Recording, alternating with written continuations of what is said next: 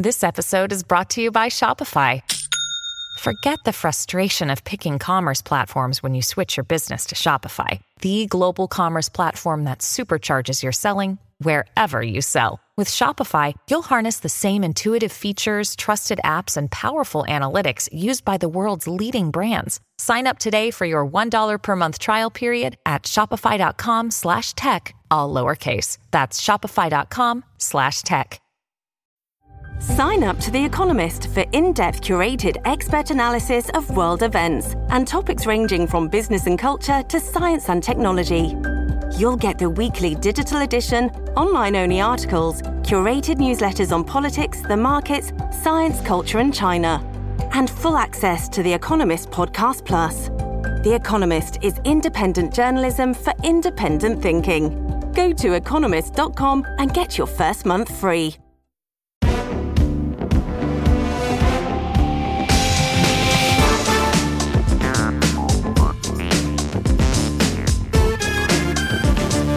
Hello and welcome to the Bunker Daily. I'm your host, Alex Andreou.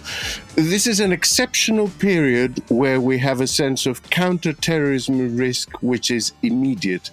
There are red lights blinking everywhere. This is what Met Assistant Commissioner Matt Jukes, the head of National Counterterrorism Police, told the Commons Home Affairs Select Committee last week. But what is terrorism in 2023? We hear that our public infrastructure is vulnerable to large scale ransomware attacks. Is that terrorism? When someone attacks a school because women have rejected him as a sexual partner, is that terrorism? viral deep fakes designed to terrify, radicalize, and recruit? Are they? My guest today is a professor of security studies at the War Studies Department of King's College London, founder of the International Centre for the Study of Radicalization, and author of several books, including The New World Disorder How the West is Destroying Itself. Welcome to the bunker, Professor Peter Neumann. Hi, Alex. Peter, can we start with just a basic definition?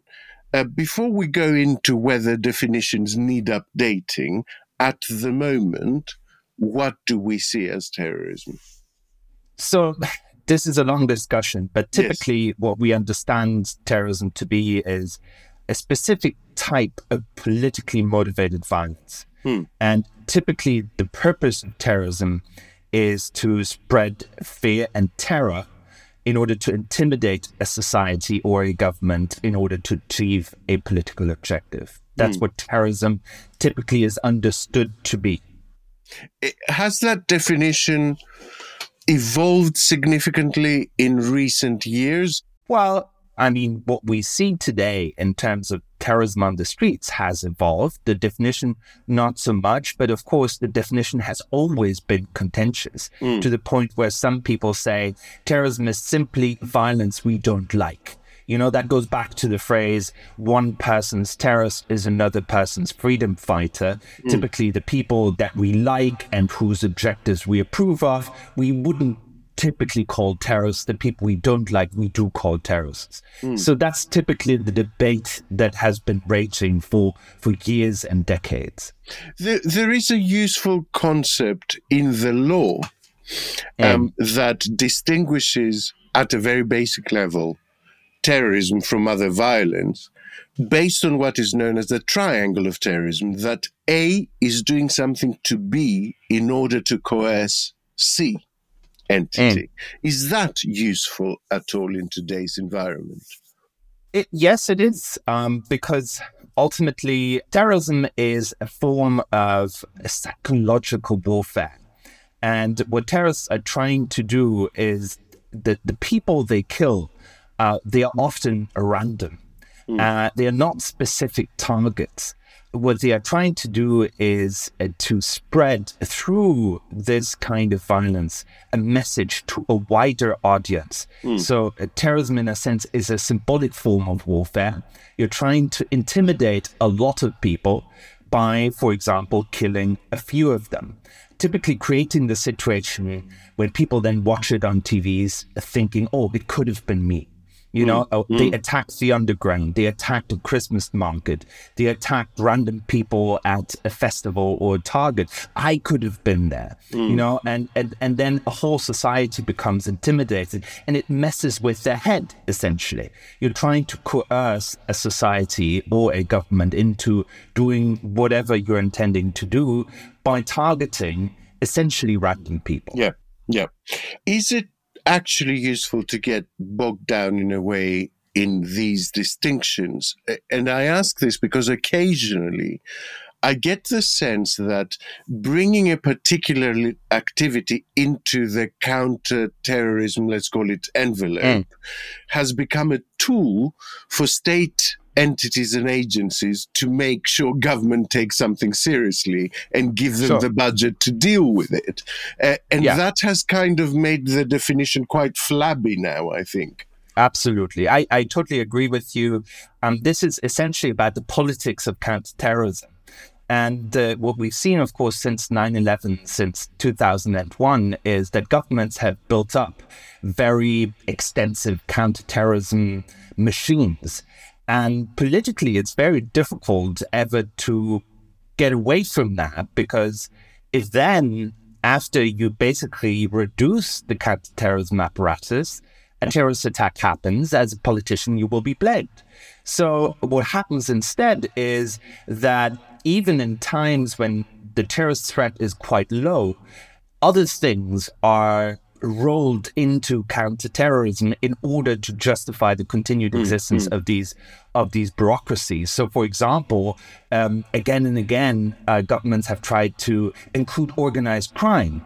Um, in countering terrorism, which is definitely not terrorism. It's also something bad, but it's not terrorism. It's not yeah. countering terrorism, but it gives people that are in counterterrorism something useful to do, I guess, and uh, keeps them employed. And the government can continue to say, oh, we're countering terrorism, we're taking it very seriously. So, what would you say are the biggest risks that we face at the moment? So, until October 7th, I would have told you the biggest risk probably comes out of that nexus between social media, conspiracy theories, QAnon supporters, yeah. um, people who are basically rejecting liberal democracy. Since 7th of October, we've seen a massive increase in Islamist or jihadist threats again. So before 7th of October, a lot of people like me would have said the threat from jihadist terrorism is stagnating, if if not declining. It is actually not what it used to be 10 years ago with so called Islamic State and groups like that.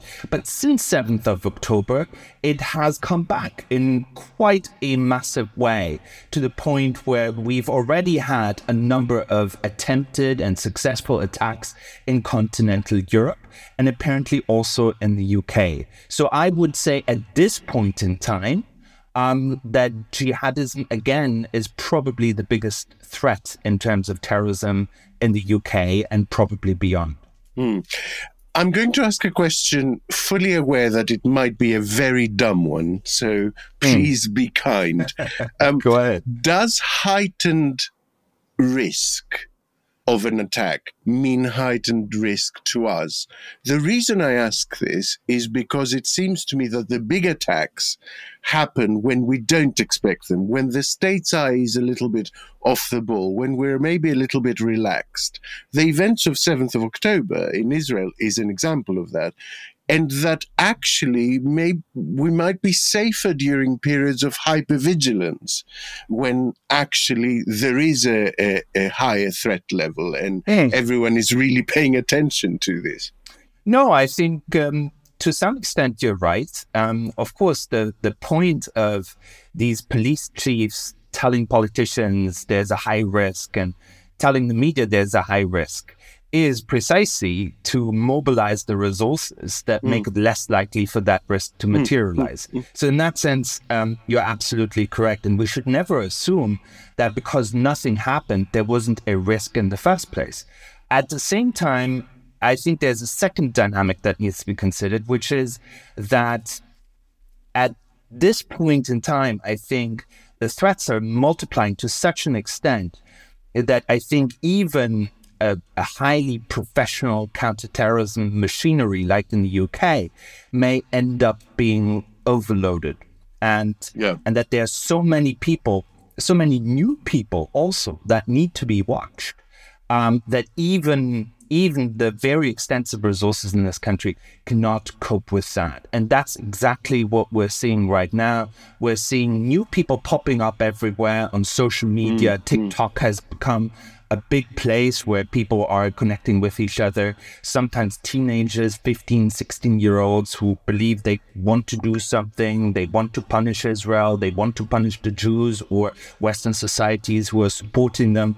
And it becomes very complicated also because a lot of this happens online now. Yeah, yeah. And whilst whilst on the street, I think the police intelligence services have a pretty good sense of what is a big risk, what is a lesser risk. Um, online, it is very difficult to say whether someone is just very loud, talking a big game, and then ends up not doing anything, or whether someone is serious. And mm. still, to, to this extent, and I think that is really the new element compared to 30, 40, 50 years ago, it is that online social media element where it is incredibly difficult to tell whether someone who is threatening something um, is actually going to do it or not, because there are literally thousands of people online every day threatening stuff, mm, but very few people of them are truly dangerous. So it is a more diffuse situation now. Mm. But are there still sort of principal hubs of terrorism in the UK today? Are there organizations that are particularly active in trying to affect the landscape in this country? So, my hypothesis is uh, that we are seeing a sort of um, a meeting of generations. Uh, on the one hand, we do have people who became radicalized about a decade ago, who were supporters of ISIS, and who in recent years haven't had much to do. In fact, many of them were quite depressed about the situation and about how the caliphate had disappeared and they've become reactivated by what's been happening since October 7th. First time in many years, there's a cause that is worth fighting for. And some of them co- are coming back, and some of them are very well known to police and intelligence services. And that's one group. And the second group are people who are now super active on TikTok, on Telegram, who are very, very young, sometimes teenagers, for whom this event 7th of October and the aftermath is the first and decisive radicalization hmm. event. Mm.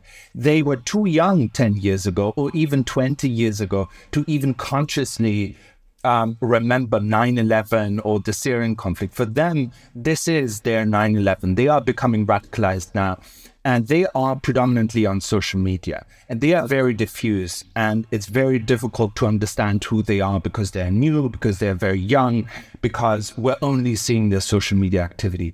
So what the police is trying to do right now is to try to understand how are the old threats the old networks how how are they responding what are they doing? At the same time trying to to understand what is happening out online. Are they connecting with people? What kind of new networks are emerging right now? It's a very difficult situation because it's an emerging situation.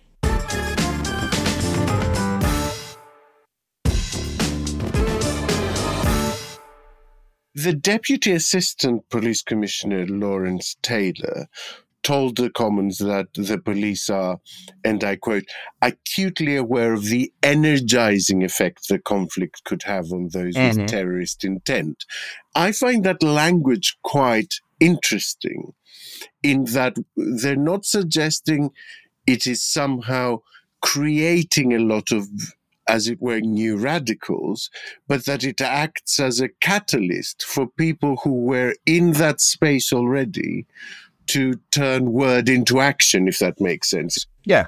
But I mean, as I say, uh, so there are two groups. I think that, that the second group is coming into this uh, fresh. Mm-hmm. Um, but then there's the older group that are being energized. And we know this from previous events like that. It was almost exactly the same with the Syrian conflict 10 years ago, where you had social media transporting a lot of videos of um, people being killed, babies being killed, um, people being raped, exterminated. There was talk of genocide. It was exactly like now. Yeah, yeah. And this had an incredible effect on a lot of people that were consuming that.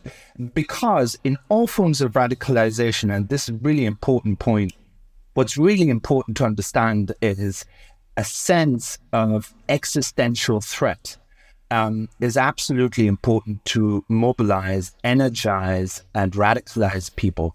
If you feel that you or your people or the people you identify with are being existentially threatened, mm. and this is the case in the perception of many of these people, then almost any response becomes legitimate.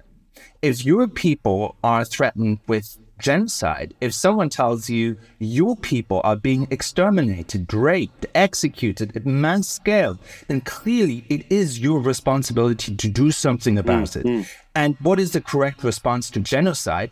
It's not writing a letter to your MP. Yeah. The correct response to genocide is to do something maybe almost equally as dramatic. And the important thing about this is that these people do not feel that they are being the aggressors. Mm. They're feeling that they are defending their people by committing acts of terrorism. These people often don't see themselves, they don't understand themselves to be the aggressors. They understand themselves as people responding to an existential threat mm. to their people they yes so it's important to have that moral shield this is self-defense effectively which is interestingly what both israel and hamas are, are claiming even at a sort of yeah. state level down there at the yeah. moment that they're both acting in in defense against an entity that wants to exterminate them yeah so i've i've been studying uh, terrorism for more than 20 years in different in different situations, different contexts. Um, and I have not come across many terrorists who would not see themselves as acting in self defense. Mm. As absurd as that sounds, but that's how they see themselves. Even right wing extremists who are saying, you know, we are basically our identity as white Western Europeans is being threatened by the great replacement of yeah, populations. Yeah. Our our identities are being exterminated, and we are now defending ourselves against that. That's the it's essentially mm. the same narrative. It's it's about an existential threat and responding to that. There seems to be a rather unhelpful political tug of war on top of this between emphasizing the threat of radical Islamists or the rise of the far right. Yes. It, it, seems to me that there is an attempt to ascribe one to progressive politics and the other yeah. to conservatism. Um, but I recently heard uh, Dr. Elizabeth Pearson explain the concept of reciprocal radicalization, mm. which essentially sees those two things as very helpful to each other. They're basically recruiting, they act as recruiting and escalating tools for each other. So the broader question I wanted to ask is Does our current political polarization, our, our sort of tribalism, does that also feed into this febrile situation? Absolutely. And I, I think. Um, what Lizzie Pearson said is absolutely right. There is a sort of reciprocal or cumulative radicalization where different types of extremism uh, egg each other on. And, um, and you can see that very clearly on the far right, who are uh, basically um, using Islamist extremists and what they say and what they do as a justification for what they are doing, and vice versa. Uh, so they kind of perversely need each other mm. in a sense. Uh, but there's also a bigger political debate, which I often find very unhelpful. And I've observed this in a number of different countries in the UK, but also in continental Europe, where people on different sides of political debate always argue that the other form of extremism is actually the biggest danger. So yeah. people on the left are saying right wing extremism is the really dangerous part of extremism and we should pay more attention to it. And people on the right are saying, oh, we should m- look more at the Muslims and what they are doing. And the reality is, uh, looking at a lot of European Western societies of past couple of decades, there are two big strategic threats to liberal democracy on the terrorist end, and that's jihadism and that's right wing extremism. They are both significant threats. And there are periods of time where one is stronger and more dangerous than the other. Mm. Um, but in the long term, I do think we need to be in a position to be able to counter both of them. And um, right now, since the 7th of October, I, I would not hesitate to say jihadism is again a massive threat. Yeah. But if we end up seeing terrorist attacks, it may well be that right wing extremists feel empowered to reciprocate. And yeah. then right wing extremism becomes a big threat again. So we need to be prepared for both. And this debate about what is the bigger threat is often actually quite unhelpful because it is a politically motivated debate. Hmm. The National Intelligence Council in the States published a report. I, I love how innocuously titled it, it is Global Trends 2040. It okay. sounds like a branding document, um, in, which, in which it says that, for instance, an AI assisted autonomous vehicle attack against multiple targets is theoretically possible right now. Um, how, how is technology changing both, I guess, terrorism and the fight against it? So uh, there is a debate amongst um, people who study this about how important uh, technology is, and uh, it doesn't surprise me uh, what you just read out because people in government, people in the American government in particular, um, as they are often uh, almost the better terrorists than the terrorists themselves. They have lots of ideas for what is theoretically possible. Mm. However, for two decades, people have always predicted stuff like this. Terrorism is becoming ever more complex and complicated, and technology is being used, etc., etc. Yet, what we have actually seen over the past decade is that terrorism has become simpler and simpler. And terrorists are driving cars into crowds. They are running around with knives. How technological is that? Mm-hmm. That's the bulk of attacks that we're seeing nowadays. And if you compare that to 9 11, 9 11, 20 years ago, 22 years ago, was incredibly sophisticated compared to the kind of attacks we're seeing now. So, yes, of course, terrorists are adopting technology like the internet, for example. We've seen terrorists using drones, for example. Um, we are potentially going to see terrorists using 3D printed guns because mm-hmm. in this mm-hmm. country it's very difficult to get hold of guns. But typically, the scale at which terrorists are adopting these technologies has been slower than many people in government and intelligence agencies have predicted. So I'm a bit of a skeptical when it comes to technology because I think many of these terrorists, many of the people involved in terrorist uh, attacks are not actually that smart. And uh, what, what ISIS has done over the last decade and what worked for them really well is they have dumbed down terrorism to the level of their supporters.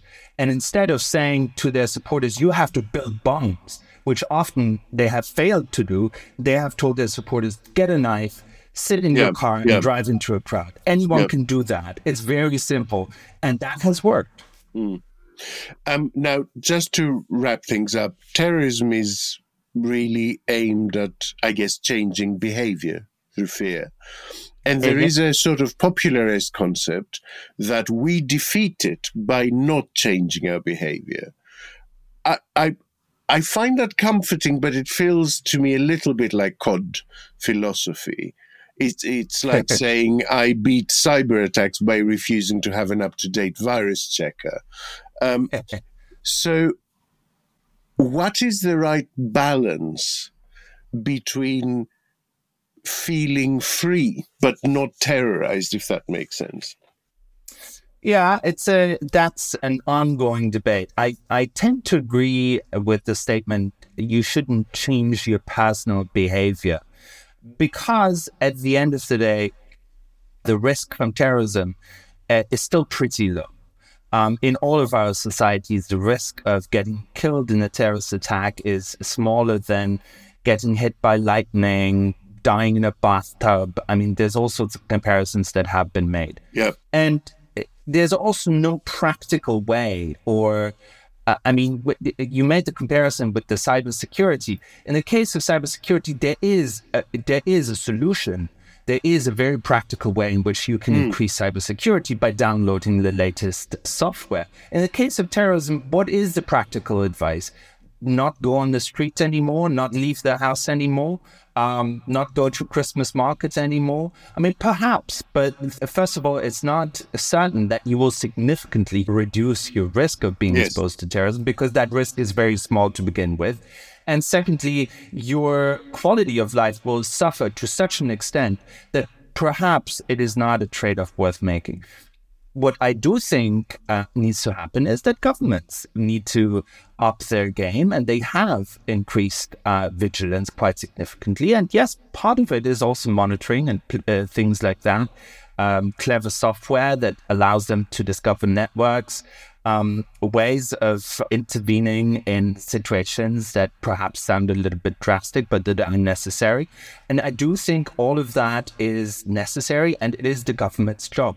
So I think I think the government um, uh, needs to make sure people are safe because they need to understand, and this is my personal justification from a liberal point of view. You know, from a liberal point of view, it's absolutely necessary that acts of terrorism are being prevented because every act of terrorism in a Western society has a dramatic polarizing effect on mm. the hmm. political discourse. People die, that's the immediate effect. But the wider effect is that debates that are already difficult around issues like migration, multiculturalism, etc., etc., Islam, they are getting even more difficult and even more polarized. Mm. And so if you are a liberal who wants different people to live together in a society peacefully, in a free and open society peacefully, your interest must be in preventing acts of terrorism because acts of terrorism make that infinitely more difficult. So I'm, as a liberal, arguing in favor of, ironically, of a strong state yeah. in relation to counterterrorism because I want to preserve a liberal society. Professor Peter Neumann, I, I could talk to you for another hour on this. Thank you so much for your thoughts. Thank you, Alex. Remember, if you get value from our work, you should support our work, and you can do so from as little as £3 a month on the funding platform Patreon. Just search for Bunker Podcast Patreon. You can buy Peter's new book, The New World Disorder How the West is Destroying Itself, through our affiliate bookshop link in the show notes, and you'll help fund the bunker by earning us a small commission for every sale. Bookshop.org's fees help support independent bookshops too. I leave you with the words of Antonio Guterres. Clearly, the response to terrorism and violent extremism must respect human rights and comply with international law. That is not just a question of justice, it is a question of effectiveness. This is Alex Andreou in the bunker saying over and out.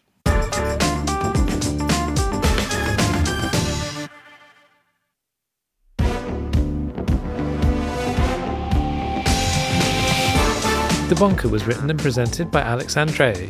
The producer was Eliza Davis Beard, with audio production by me, Simon Williams. The managing editor is Jacob Jarvis, the group editor is Andrew Harrison, with music by Kenny Dickinson and artwork by James Parrott. The Bunker is a Podmasters production.